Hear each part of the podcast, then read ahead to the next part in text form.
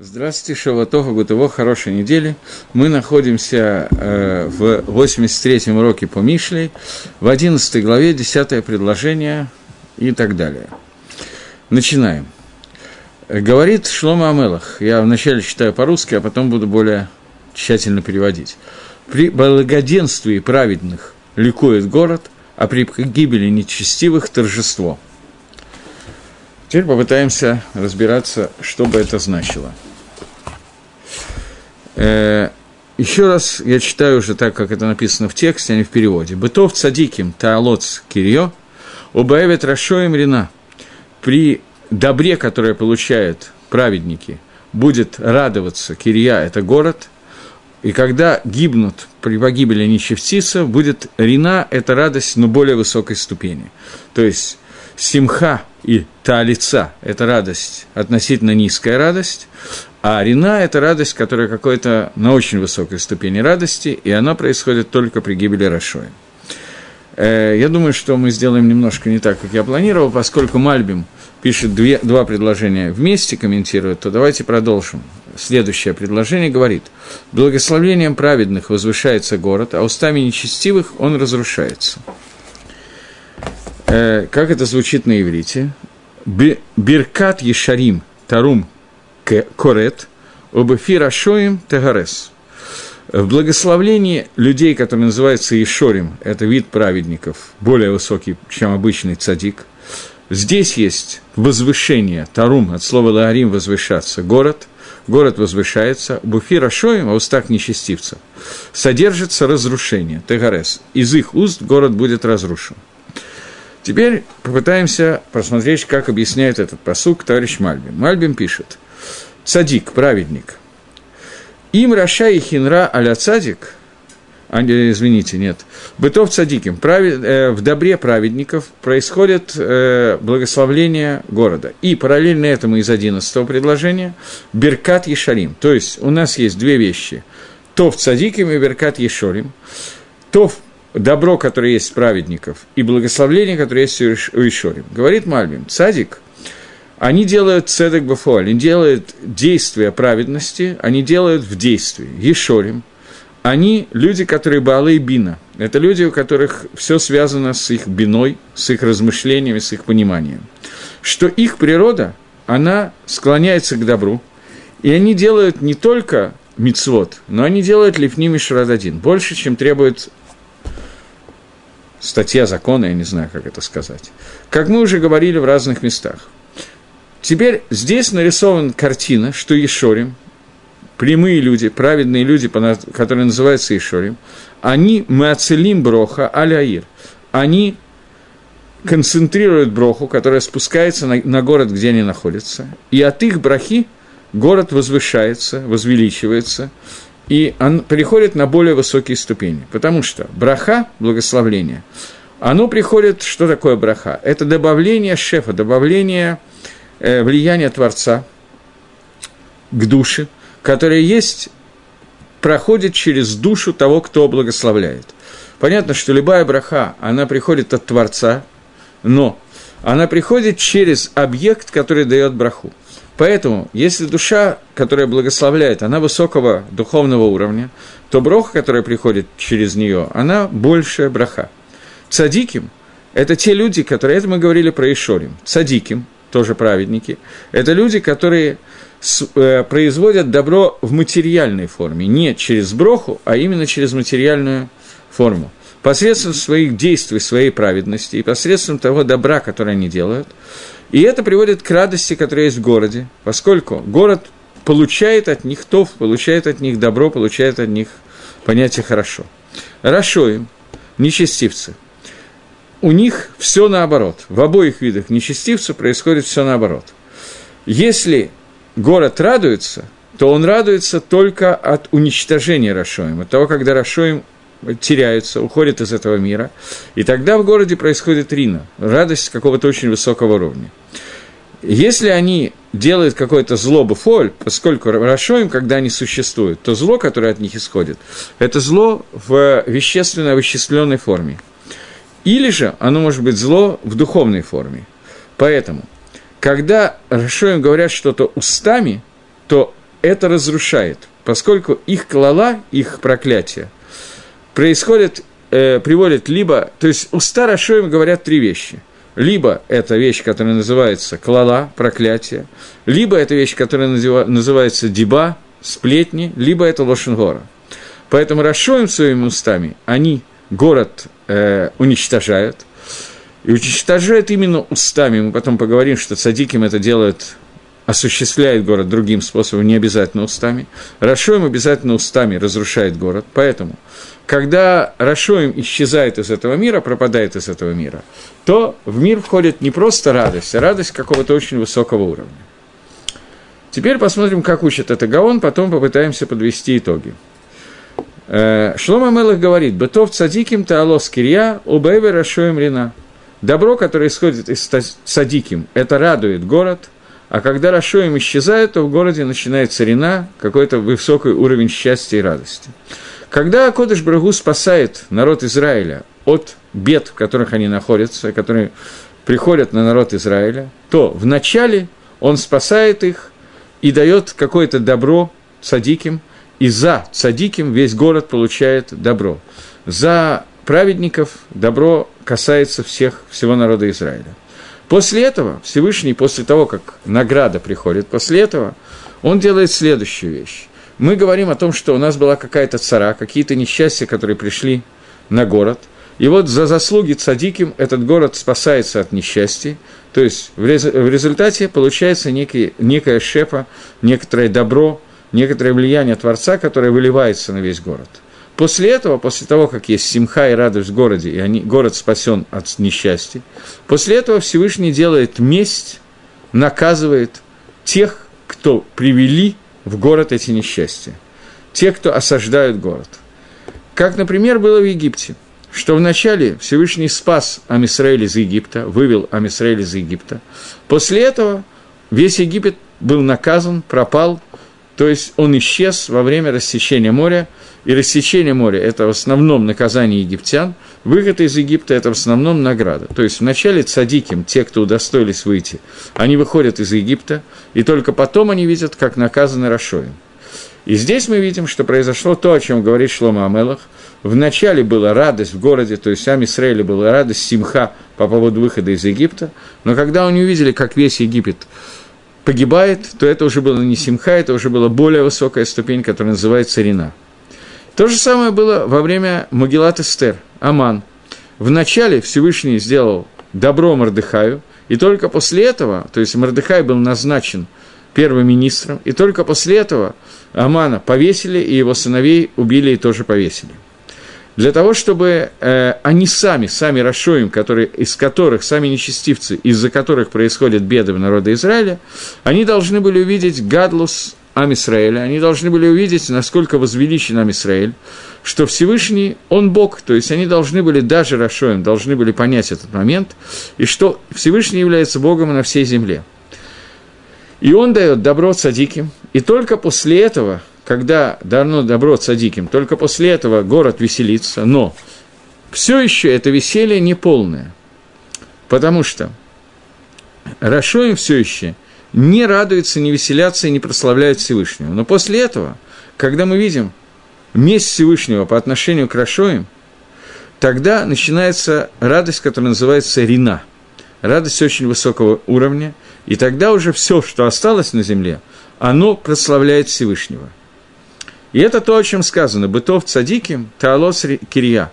Что когда цадиким получает добро, то есть награда от Всевышнего, то это радует город – и это сказано в Магеллат Эстер. Ир Шушан Цагалова Самеха. Город Шушан радовался и веселился. После этого сказано, что Акодыш Барагу мстит своим врагам, и враги Амисраэля погибают. И тогда написано слово «рина», как это было в Ямсуф, рассечении моря, и то же самое происходило в Пурим.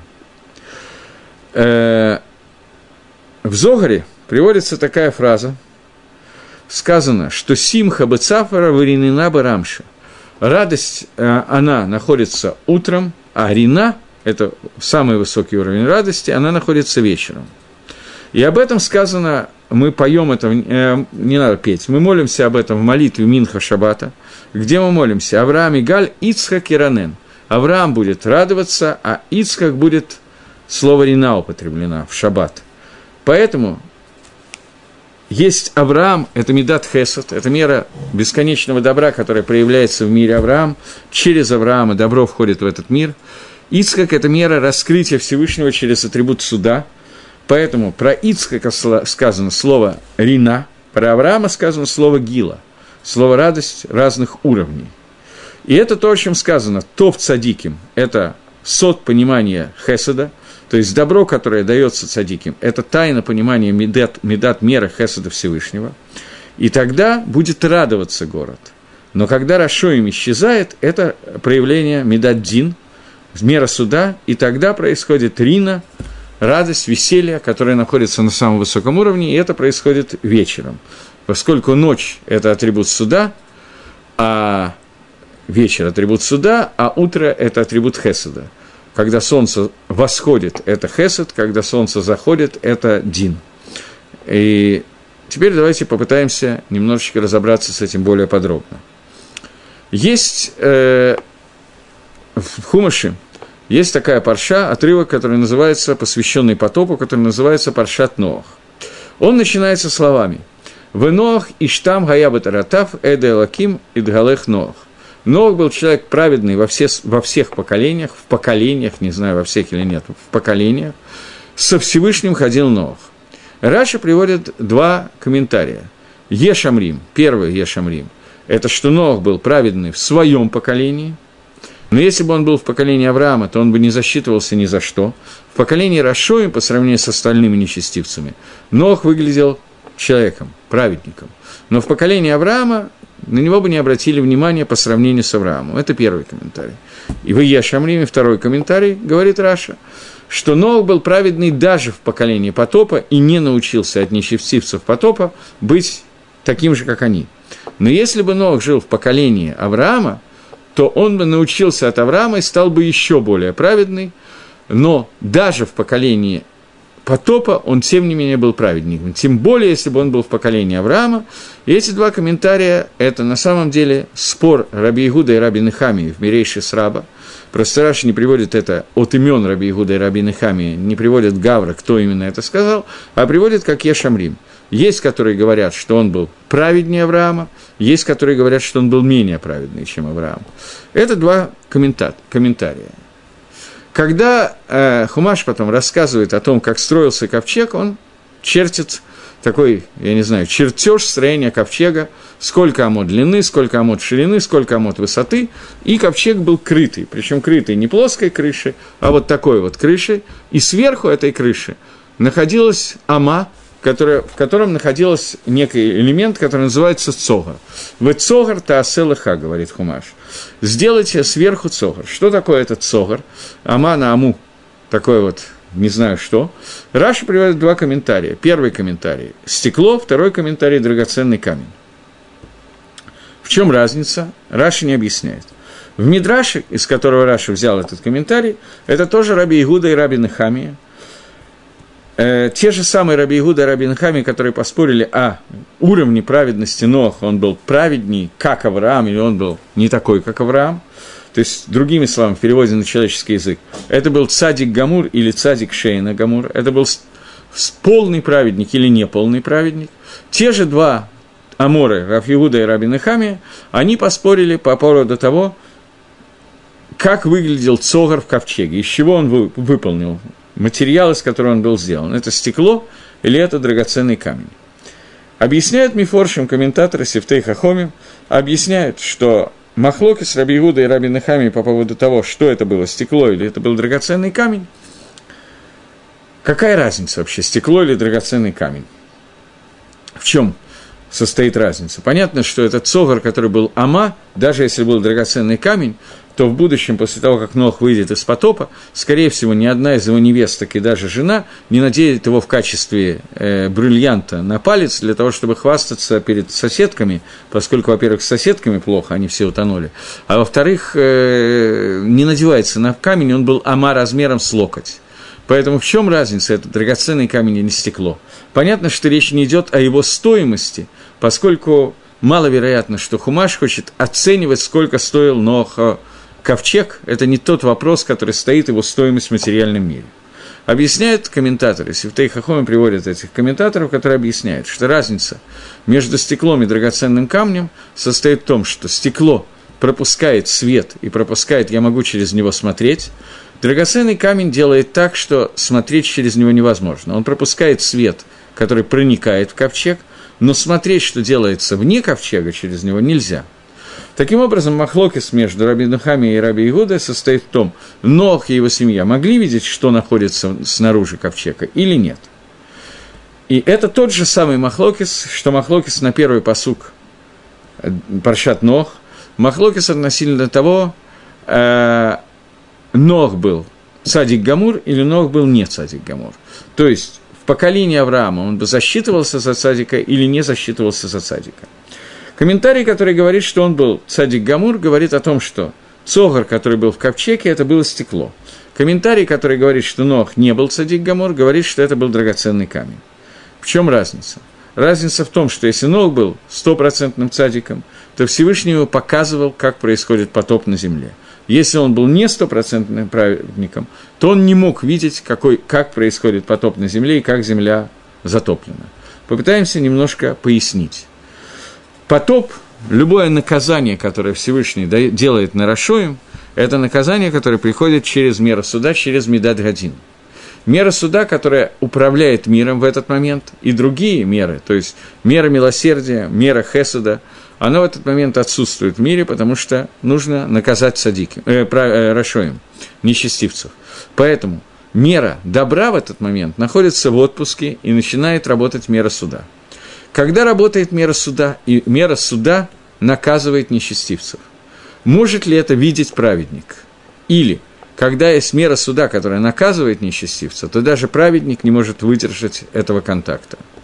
Если это праведник, праведник, подобный, стопроцентный праведник, подобный Ицхаку, то он может видеть даже то, как мера суда наказывает этот мир, наказывает Рашоем этого мира. Но если этот праведник – не праведник Гамур, не стопроцентный праведник, как по одному из мнений было с Нохом, то он не может видеть, как Медад один, как мера суда, властвует над миром. Подобно этому можно увидеть в Парше, через две Парши после потопа, Парша Ваира, когда рассказ... Э, даже, да, когда рассказывается о том, как Лот отделился от Авраама, и Лот находится в городе с дома, и за заслуги Авраама Лот к этому моменту был праведником. Он начал очень серьезно возвращаться к Чуве, и в этот момент Всевышний посылает ангелов, чтобы спасти Лота из дома, наказать с дома, разрушить дом, перевернуть и спасти Лота с семейством из дома.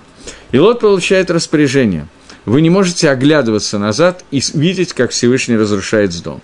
Жена Лота нарушает это распоряжение, она смотрит и превращается в столб соли, но она умирает в это время, поскольку то, как управляет Медадгадин миром, Лот и его семья видеть не могли. У них достаточно было праведности в заслуге Авраама, в собственной заслуге, сейчас не будем входить из-за чего, вопрос, но у них было достаточно заслуг для того, чтобы быть спасенными в городе с дом.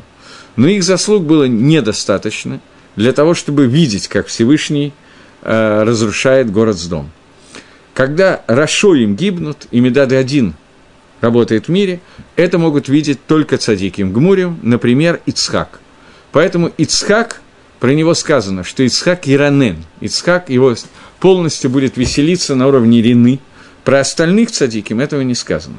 И это то, о чем говорит Шлома Амелах здесь, когда говорит, что цадиким, они таалицкирия, они будут радовать город. То есть, награда цадиким – это достаточно для того, чтобы город радовался радостью, которая называется лица, деца, еще какие-то виды радости. Но вид радости, который называется Рина, которая соответствует Мусагу Ицкак, понятию Ицкак, такой уровень радости цадиким не могут внести в город. Этот уровень радости намного более высокий, он относится не совсем к нашему миру, он относится больше к Алам Хаба.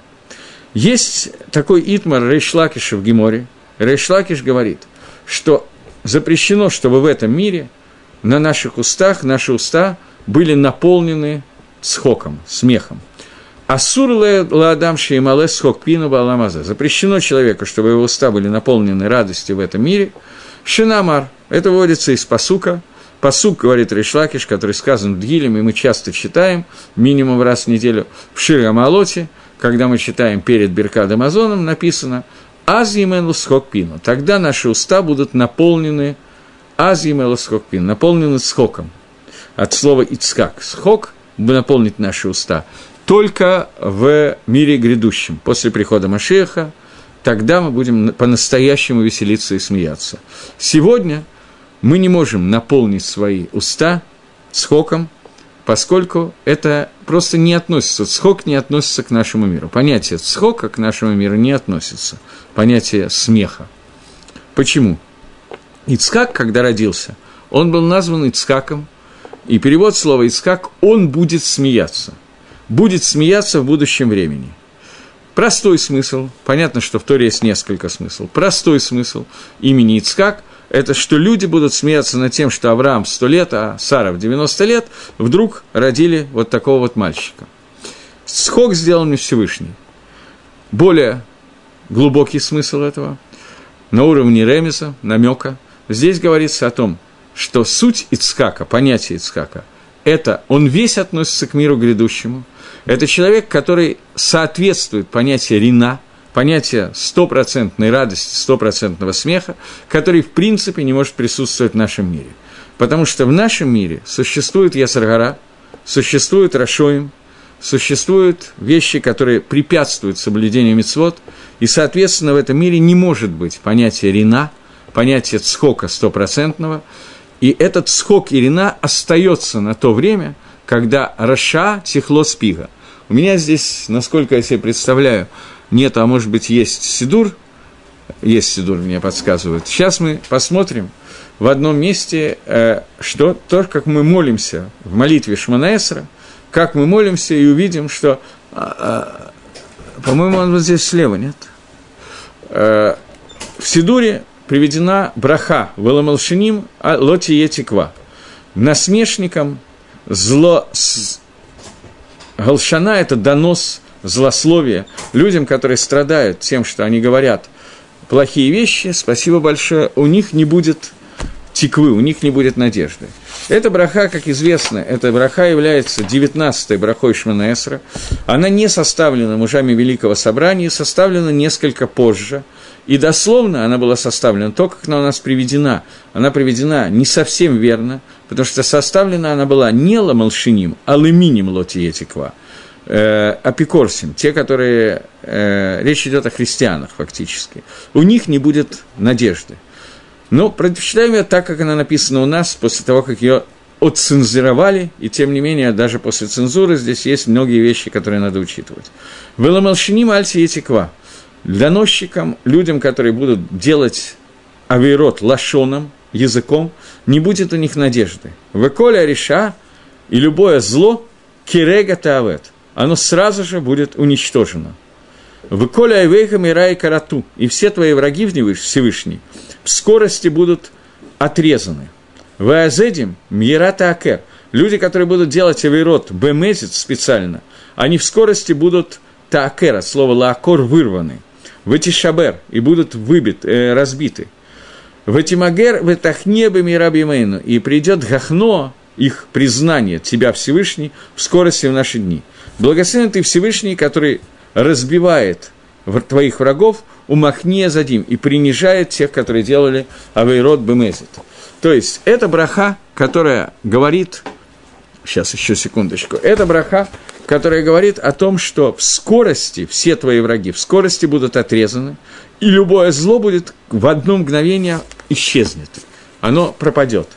Это время, когда зло пропадает, из этого мира, это есть время, о котором сказано слово «ицхак». Он будет смеяться. Это будет схок, это будет рина, это будет наполнение стопроцентной радости. Таким образом, эта стопроцентная радость возможна только тогда, когда зла вообще нету. В тот момент, когда цадиким получают награду, они возвышаются, они спасаются от зла – понятно, что это спасение является все еще неполным, не стопроцентным, потому что Ецергара, Ситра Охра, дурное начало, оно остается в нашем мире, и, соответственно, продолжается быть война между Ецерготов и Ецергара. Поэтому Рина как таковая отсутствует. Симха есть, рина нет. Поэтому мы говорим, что в тот момент, когда цадиким приведут добро в этот город, в этот мир, то мы должны радоваться по этому поводу и лавот лашем бесимха, и служить Всевышнему в радости. Но эта радость, она не полная радость. Полная радость возможна только в тот момент, когда мы увидим, что закончились Рашоем. Человек, который является цадик Гамур, стопроцентный праведник, он может видеть, удостоиться, увидеть эти вещи даже в этом мире. Даже Баала Мазе, где есть Раша, где есть зло, он может увидеть, как Всевышний разбирается с Рашоем в этом мире. И Всевышний разрешает ему это увидеть. И если Ног был таким праведником, то он мог это видеть через стекло, которое было в ковчеге. Но если Нох не был праведником, это Махлок с Раби Нахами и Раби Игуда, то он не мог видеть, как зло исчезает этого, из этого мира, потому что Медад Гадин, она э, увидеть, как работает Медад Один, человек может только, если он сегодня цадик Гамур, таких людей очень мало, это Ицхак, или в тот момент, когда Ецергора исчезает из этого мира, и тогда все цадиким, которые были в этом мире, они будут подняты до состояния фактически цадик Гамур, и они увидят исчезновение зна, и об этом сказано, что Ешорим увидит Рину. Вот это вот Рина, которая будет в это время. Окей. Так теперь более или менее понятно, что имеет в виду Шламу Амелах. Прочитаем просто предложение. В добро, которое делает садиким, это добро будет радовать город, но в тот момент, когда исчезнет зло из этого мира – тогда в этот мир по, по, попадет рина, тогда в этот мир попадет стопроцентная радость и рина очень высокого уровня. Это комментарий, примерно комментарий Гаона, так как он комментирует в немножечко расширенном виде. А, одиннадцатое предложение говорит. Биберкат Ешарим Тарум Керет Убепирашоим Тегарес. В брахе, который делают люди, которые называются Ешорим, праведники определенного уровня, очень высокого уровня, там будет поднятие города. Но уста Рашоим, они приведут к Гересу, к разрушению. Обратите внимание, что в молитве Шманесра мы тоже прорашуем, коли решак и рега а вот все зло сразу же будет исчезло, мы это тоже говорим про лашон, про уста. И то, и другое почему-то говорится про уста – и Рашоем называются те, кто грешат устами. Давайте попытаемся понять, что имеется в виду. Э, Мальбима мы уже читали. Теперь читаем, как учит это Вильнинский Гаон. Он пишет, что когда Акодыш Барагу благословляет Ешорим, то есть цадиким, балей сейхаль, праведников, люди, которые работают своими мозгами, то есть которые на уровне изучения Тора, на уровне попытки служить Всевышнему мыслям и так далее, служат Творцу, то в это время город будет приподнят. Когда Всевышний награждает их, то это приводит, дает им броху, то это поднимает все их окружение, и город приподнимается.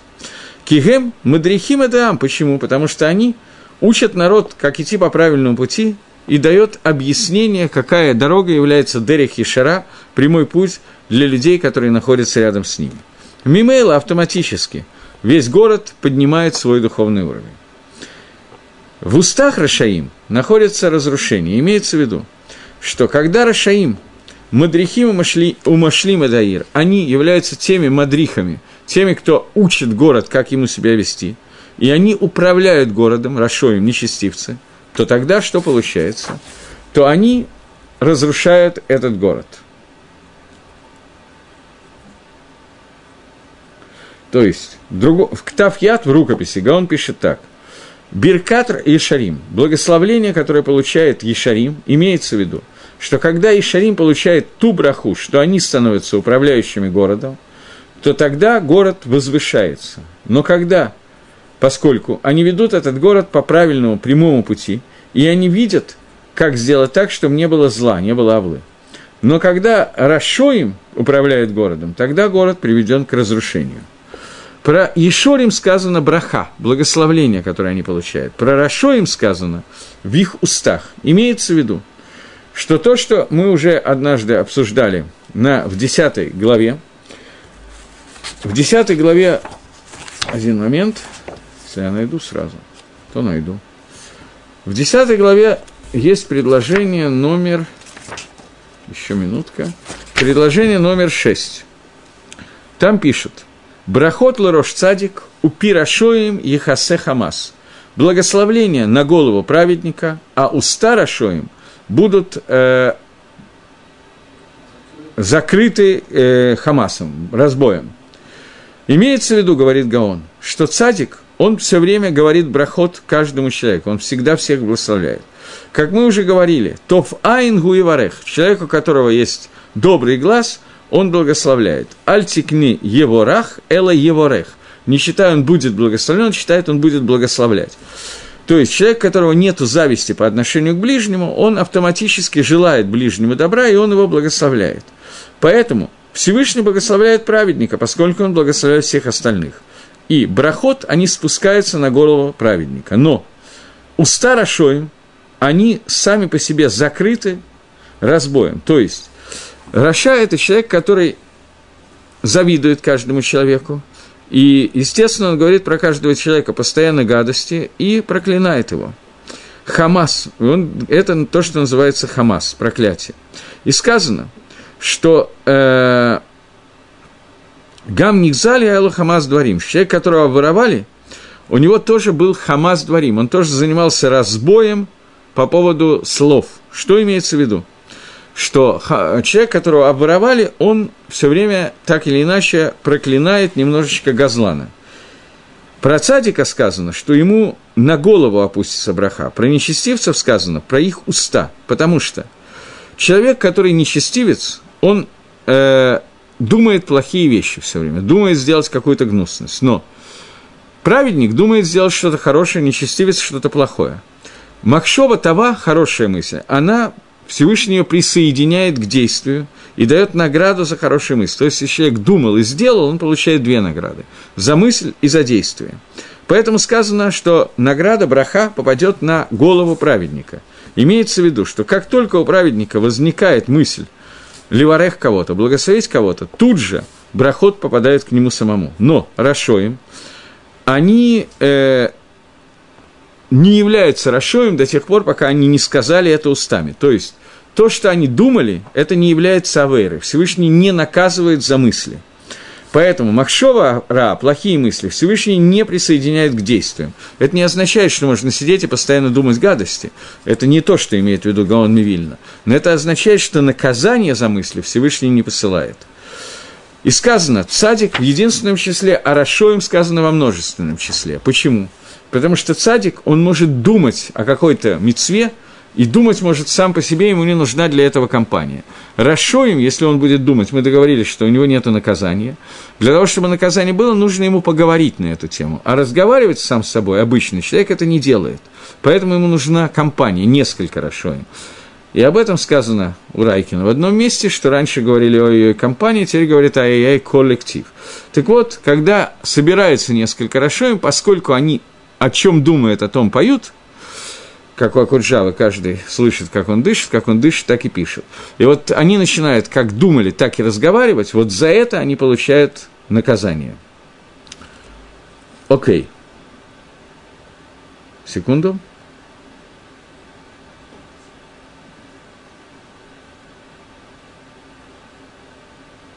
Окей. Теперь у нас Гагро продолжает и говорит – про Рахшоим сказано э, БП, про Цадиким сказано Броха, про Рашоим сказано Уста. Как я уже объяснил, мы только что смотрели, что он объяснил, что хорошую мысль Всевышний присоединяет к действию, но мысль плохую, она не присоединяется к действию, поэтому Ешорим, прямые люди, как только они думают о брахе, то тут же они хотят чтобы люди другие, с которыми они разговаривают, они пошли по правильному пути и начинают думать, как их направить по правильному пути. Всевышний тут же поднимает их и поднимает людей, которые находятся около них. Только от мысли, которые есть у праведников, у Ишорим, но Рашоим, их действия, их мысли не оставляют вообще никакого рошима, никакого как сказать, впечатления в этом мире. И они не разрушают мир, а только когда начинают разговаривать. Что посредством своего разговора они действительно приводят мир к разрушению, и город разрушается. Но посредством их мыслей, мысли Рашоем, не оставляют никакого впечатления, никакого следа в этом мире. Мысли праведников, даже сами мысли, они оставляют след, который возвышает людей, не только их, но даже людей, про которых они думают. Теперь, в рукописи Иерушалаимовской Гагро написал еще пару вещей, которые я хотел бы зачитать. Он написал так, что э, есть такая, такой посук, сегодня очень известная песня на иврите, «Арикосим лахам броха ад блидай», что я дам вам броху до того, как вы сможете сказать достаточно. Пока вы не попросите достаточно, я буду давать вам брохи. Говорит Гаон, хидушей Тора и цадикей Алам и праведность людей в мире э, это то, что дает броху от бледай. То есть броха, о которой идет речь, которая идет на цадиким, это броха от того, что они написали, сказали свои хидушим, высказали свои слова при изучении Торы, это дает броха. Гагро в лондонском издании пишет, это совсем недавнее издание, он пишет, что здесь есть ремис – что Ешорим, люди, которые прямые, они постоянно мивархим город и те, кто в нем находится, и они направляют его только к добру. Наоборот, этому Рашоним. Они всегда думают и говорят только о том, как можно разрушить город. Но город не разрушается, а только не из-за мысли, а только из их высказываний, которые находятся в Пирашоме. Потому что Всевышний не соединяет мысли плохие с действиями – Поэтому до тех пор, пока речь не сказана, то расшаидство, нечестивство не произошло. Поэтому теперь этот посук, который мы только что читали, нужно будет перевести чуть-чуть более подробно. Ешорим, люди, которые находятся на очень высоком уровне ешрута, то есть все их мысли направлены исключительно на то, как служить Всевышнему. И я уже несколько раз приводил этот пример, чем отличается цадика с Ешара. Цадик – это который идет про проторенные дороги, по которой идут многие. Ешар – это человек, который в каждой конкретной ситуации ищет наилучший маленький путь в данной конкретной ситуации, в приложении к данному человеку и так далее. Так вот эти Ишорим, они постоянно раздумывают над тем, что происходит. И поэтому они всегда думают, как правильно повести себя в этой ситуации, и они ведут по этой ситуации э, народ, и даже их мысли о том, как это сделать, оказывают впечатление на весь город, поэтому браха находится с того момента, как Ешар стал думать о том, как правильно себя вести каждому конкретному человеку. Рашоим, пока они думают, это не оказывает никакого впечатления, никакого следа в этом мире не остается, но когда они начинают разговаривать своей речью, то есть еще до действия, своей речью они разрушают город.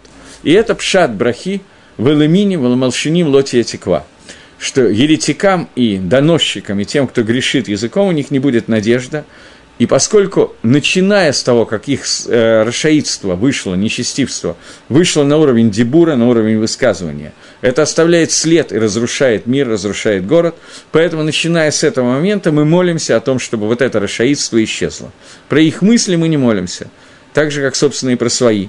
Поскольку, несмотря на то, что нам понятно, что нельзя, многие мысли нам запрещены, тем не менее, несмотря на то, что мы делаем запрет, и может быть запрет Тора, может быть запрет Дарабона, Рабейн Йона считает, что это запрет Тора, есть решением Рамбом, который считает, что это только запрет Медарабона, но в тот момент, когда у нас есть какие-то мысли об Авере, то в этот момент, тем не менее – несмотря на то, что Авейра по Рабейну Йона уже произошла, по Рамбам Авейра Драбона, по Рабейну Йона до Арайса, но Авейра была сделана, тем не менее, наказание за эту Авейру, оно не приходит в этот мир, даже для цадика, Наверное, он не будет называться цадик Гамур стопроцентным праведником. Авейра сделана. Наказание не будет до тех пор, пока не сделана, не дай бог, Авейра или хотя бы не произнесена.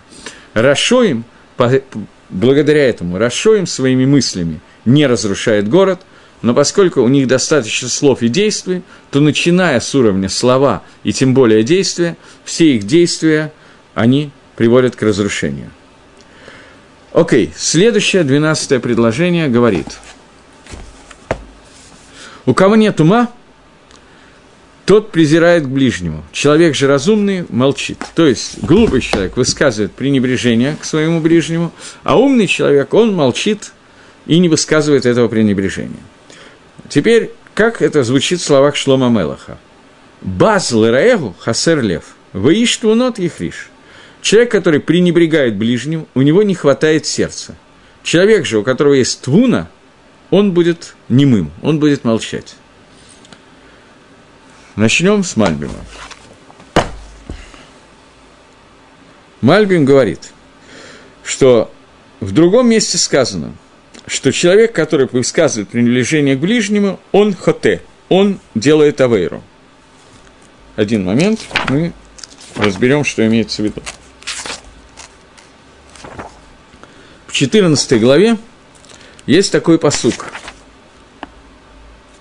который говорит «Басл рейгу хоте умихонен аниим ашраф».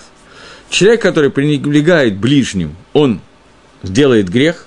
Человек, который жалеет бедняков, он благословлен, ему хорошо.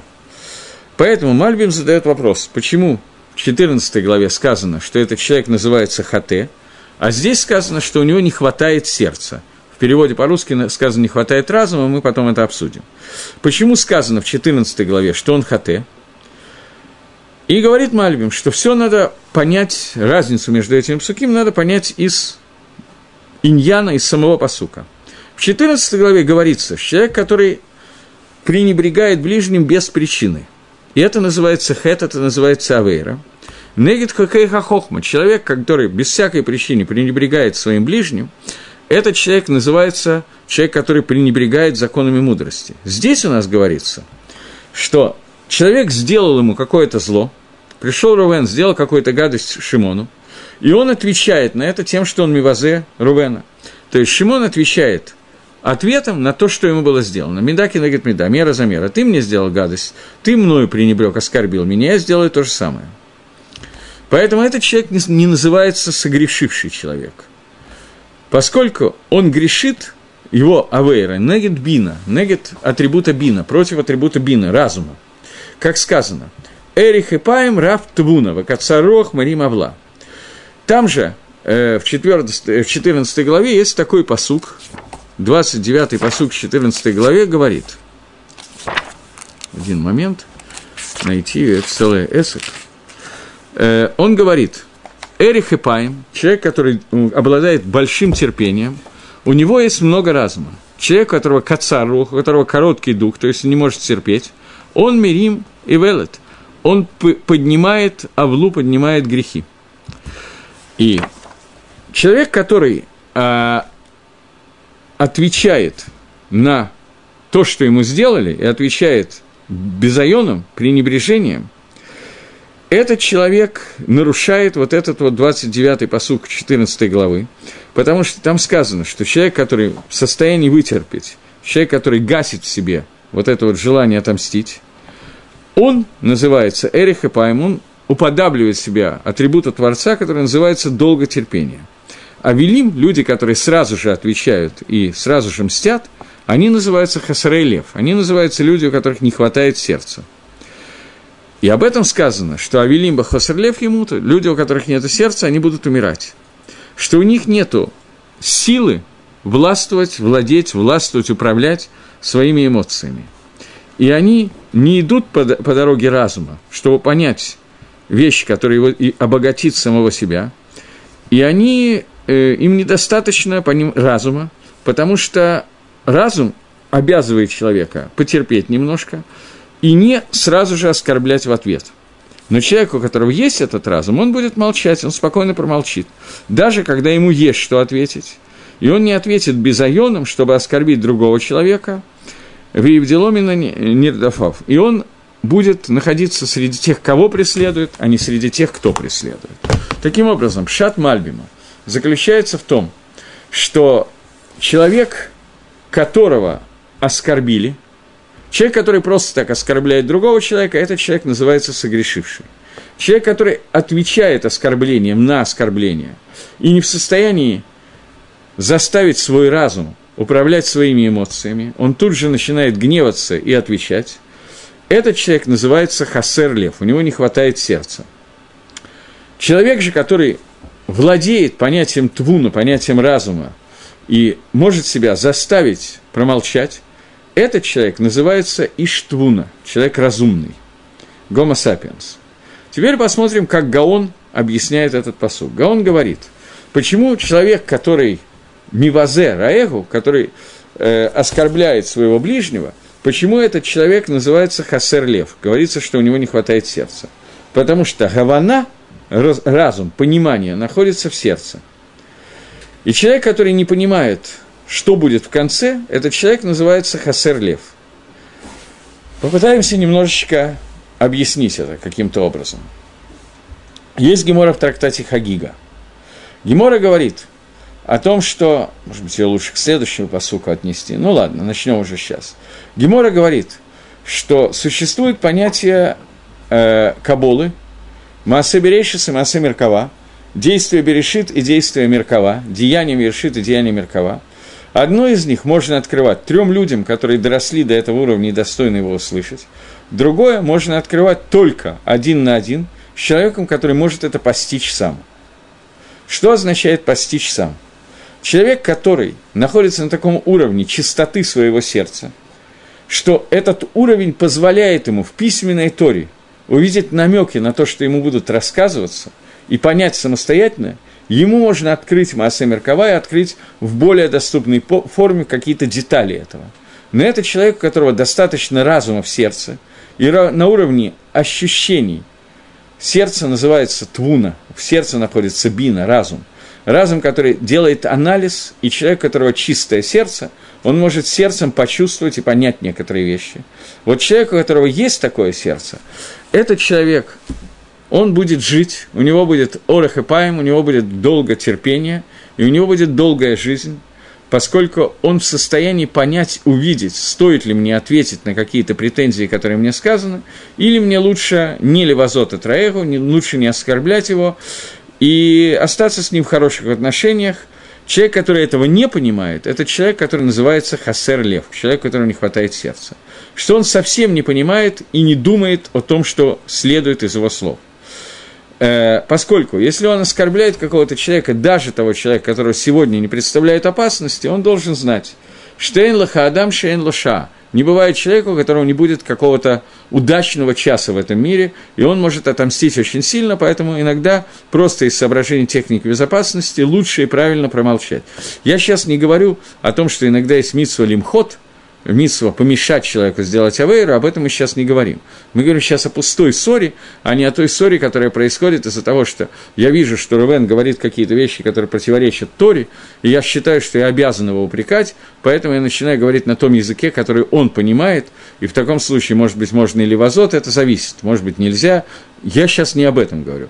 Я сейчас говорю, вернее, не я, а Гаон Мивильна, говорит сейчас о ситуации, когда человек начинает – Левозот просто потому, что меня обидели, сказали «дурак», я отвечаю «сам дурак», от дурака слышу, вот такой нормальный стандартный диалог, который происходит, без всякой цели для будущего. Здесь нужно понять, что если я промолчу, то в этой ситуации я могу выиграть в будущем, если я скажу, я не могу не проиграть в будущем. И любой человек, как правило, прекрасно понимает, что от того, что я ввязываюсь в какую-то скандальную историю, я могу проиграть и не могу выиграть. Выигрыш не может произойти. Только какое-то самоутверждение о том, что я его обидел больше, чем он обидел меня, и я вышел довольный жизнью и так далее. В этой ситуации человек, который это делает, у него не хватает сердца. То есть в его сердце не хватает разума. Той части разума, за которую отвечает сердце – а именно, за что она отвечает? Она отвечает за то, что мозг должен лишь вот алялев. Мозг должен управлять эмоциями. Эмоции находятся в сердце. И основная работа разумного сердца – это научить себя, чтобы эмоции были подавлены разумом, и на уровне эмоций человек не двигался, а мог все-таки до того, как он сделает какое-то действие, которое ему эмоционально очень хочется сделать, в данном случае сказать «сам дурак», то до того, как он это сделает, правильно, что человек подумал о том, что выиграть я на этом не могу ничего на 100%, проиграть я на этом могу, и это то, что говорит Всевышний, что как я рахум, так вы рахум, как я эрехипаем, так вы должны быть эрехипаем. Человек должен спокойно промолчать. Тем более, если речь идет о человеке, который не сделал никакого зла мне, а мне просто он не нравится, такое, кстати, часто бывает, и человек, который мне не нравится, мне хочется под... объяснить ему, что я хотя бы частично, что я о нем думаю, этот человек называется Хасерлев, поскольку он не научился сделать так, чтобы его сердце управлялось доводами разума. И человек, который обладает понятиями твуна, твуна – это и есть анализ, который делает разум для того, чтобы управлять сердцем, то такой человек промолчит. Иш твунот – это понимает, что может вы из, произойти из моего высказывания, и он видит, что будет в конце. Поскольку он может сделать простой расчет, что от одной моей фразы может произойти, то он не только не будет левозот раеха, он не только не будет э, пренебрежительно относиться к ближнему, но даже, когда другой человек его мивазе, и даже если это не раеху, не ближний, а непонятно кто, несмотря на это, он промолчит по отношению к тому, кто его мивазе, и не ответит ему. Поэтому сказано «твунот» во множественном числе, имеется в виду, что у этого человека много твуны, у него много разума, он может э, понять две вещи, что когда меня оскорбляют, я не должен отвечать, Первое, что я встав не должен обижать человека, просто так. И второе, что даже если он обижает меня, то правильное поведение – не отвечать ему. Не только бифанав, не только перед ним, но даже когда его нету. То есть проглотить какие-то вещи, поскольку эмоции, которые говорят, что мне надо ответить, это эмоции в основном, да не в основном, наверное, полностью, приходят из Амидат Гаева, из Амеры гордыни, потому что какой-то некий такой секой посмел обидеть меня, любимого, поэтому мне тут же надо ответить на то, кто он такой. И на самом деле никакого толку в этом ответе нету, а вред очень может быть и почти наверняка будет. Я еще раз повторяю, что здесь Шлома Амела говорит, Базларееву Хасарлев, человек, который пренебрежает ближним, у него не хватает сердца, а умный человек промолчит, речь не идет о митсве Тахиха. В тот момент, когда речь идет об аварьяне, преступнике, который обижает меня из-за того, что я делаю мицвод, и он приводит других людей к тому, что они не соблюдают Торы, Бавадай об этом сейчас Шлом Амелах не говорит. Здесь будут совершенно другие э, законы, и они уже изложены, когда мы учили о митсве Тахиха, и мы о ней говорили, что есть митсва Хок это Митеха, Волоти Салавхет – есть митсва, что ты должен упрекать ближнего, нести наказание за то, что он делает. И в этой ситуации мы должны упрекать его. Вопрос, когда это происходит, когда нет, это вопрос, которым мы уже занимались и смотрели Мишнубруру, Шульханора Хараф, и даже немножко решением, как комментирует Галаху, когда надо лахех, когда не надо лахех. И это одна из очень трудных Галахот Торы, но здесь говорится не о ней. Поскольку путаница может возникнуть, он меня просто так обидел, или он вообще меня не обидел, а я хочу обидеть его не для того, чтобы э, другие люди вернулись к Торе, я это хочу сделать совершенно по иным причинам, потому что он мне там не нравится, или потому что полгода назад он сказал про меня какую-то гадость и так далее. В этой ситуации никакой митсвы хок таких нету, есть просто глупость, когда человек обиженный и хочет тут же расквитаться за свою обиду. Понятно. Двинемся дальше. Говорит Шлома Амелах. Тринадцатое предложение. Он говорит, кто ходит с пересудами, открывает тайну, верная же душа таит дело. Э, на иврите это звучит так. Гулех рахиль мигалесот. Когда идет сплетник, то он разглашает, раскрывает тайну. Венааман рух михаседавар. А человек, который верит, его душа находится, духовность находится в состоянии доверия, он скрывает какие-то вещи любые вещи. Говорит Мальбим, Галех Рахиль Мегалесот, тот, когда Рахиль, сплетник, идет, он разглашает тайну. Биэр Шемиша Галех Рахиль объяснение. Тот, который идет сплетничать, его природа раскрывать тайны своего товарища. Высот тайна – это как пикадон, как то, что я даю тебе на хранение. Что товарищ дает ему на хранение его душу, его тайны. И так же, как человек не должен давать пикадон на хранение вещи, а только человеку, которому верят, человеку, которому я не верю, я не дам на хранение вещи, потому что нельзя, точно так же нельзя давать на хранение свою тайну человеку, которому мы не верим по поводу того, что он в состоянии хранить эти тайны, то есть сплетнику. И когда сплетник идет, то известно, что он идет и настолько, как, когда он сплетничает, известно, что мы не верим ему по поводу его душевных качеств, и мы не верим, что он оставит эту тайну в покое. И дальше будет сказано, что Голесот, Галех Рахиль, человек, который раскрывает тайны, он идет и сплетничает. Имеется в виду, что также наоборот, если мы видим человека, который от, от, раскрывает тайну другого человека, мы знаем, что его природа разносить сплетни. То есть сплетник его природа раскрывать тайны, раскрывающий тайны его природа сплетничать.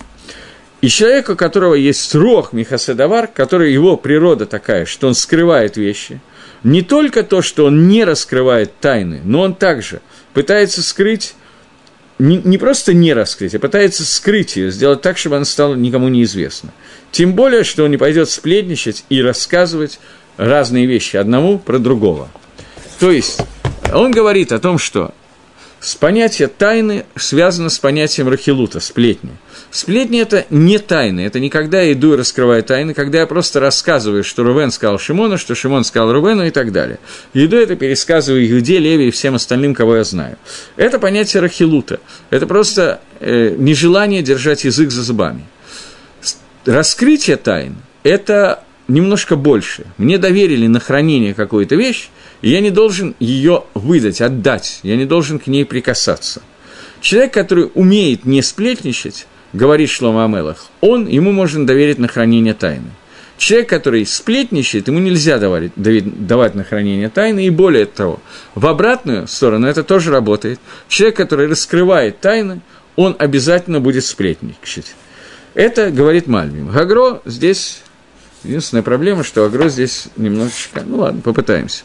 Он говорит так, что человек, который идет сплетничать, он раскрывает тайны. Имеется в виду, человек, который раскрывает тайну, он подобен сплетнику.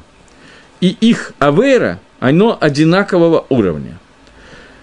И так пишет Рамбом в комментариях на Санедрин, что Рахиль – сплетник, и Мегала Садот – это одна и та же авейра, человек, который раскрывает тайны, человек, который сплетничает, это одна и та же авейра, и на самом деле это, в общем-то, немножко похоже на то, что это написано в суке.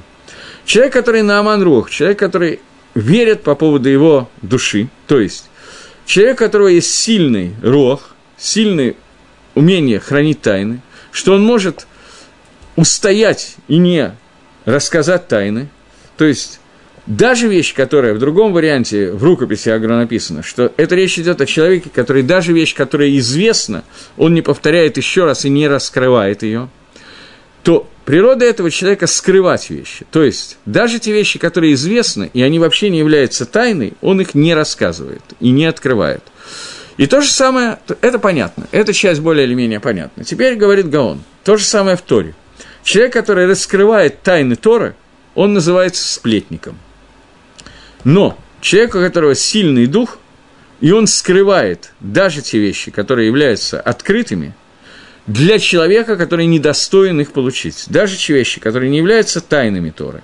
Но есть люди, которым не надо их раскрывать, например, я все равно знаю, что он не будет делать так, как сказано, или еще по каким-то причинам, то человек не обучает недостойного ученика. Э, об этом сказано, что Это называется давар. Это называется вещь. Он не раскрывает другие вещи.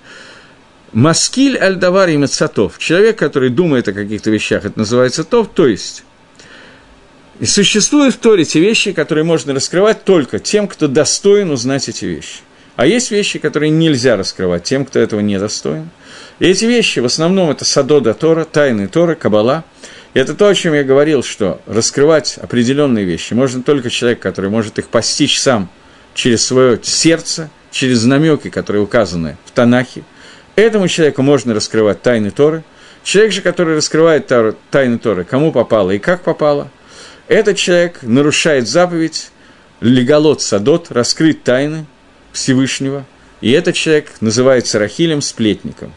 В Гагро здесь находится новый хидуш – что посох лоти лех рахиль баамеха, посох не пойдет сплетник в твоем народе, относится не только к человеку, который сплетничает и раскрывает тайну одного человека другому, но это относится и к человеку, который раскрывает тайну Всевышнего другим людям, которые не могут их узнать. Поэтому существуют определенные аспекты Торы, которые можно учить один на один, один к трем, и которые можно открывать только определенным людям, а другим людям нельзя открывать.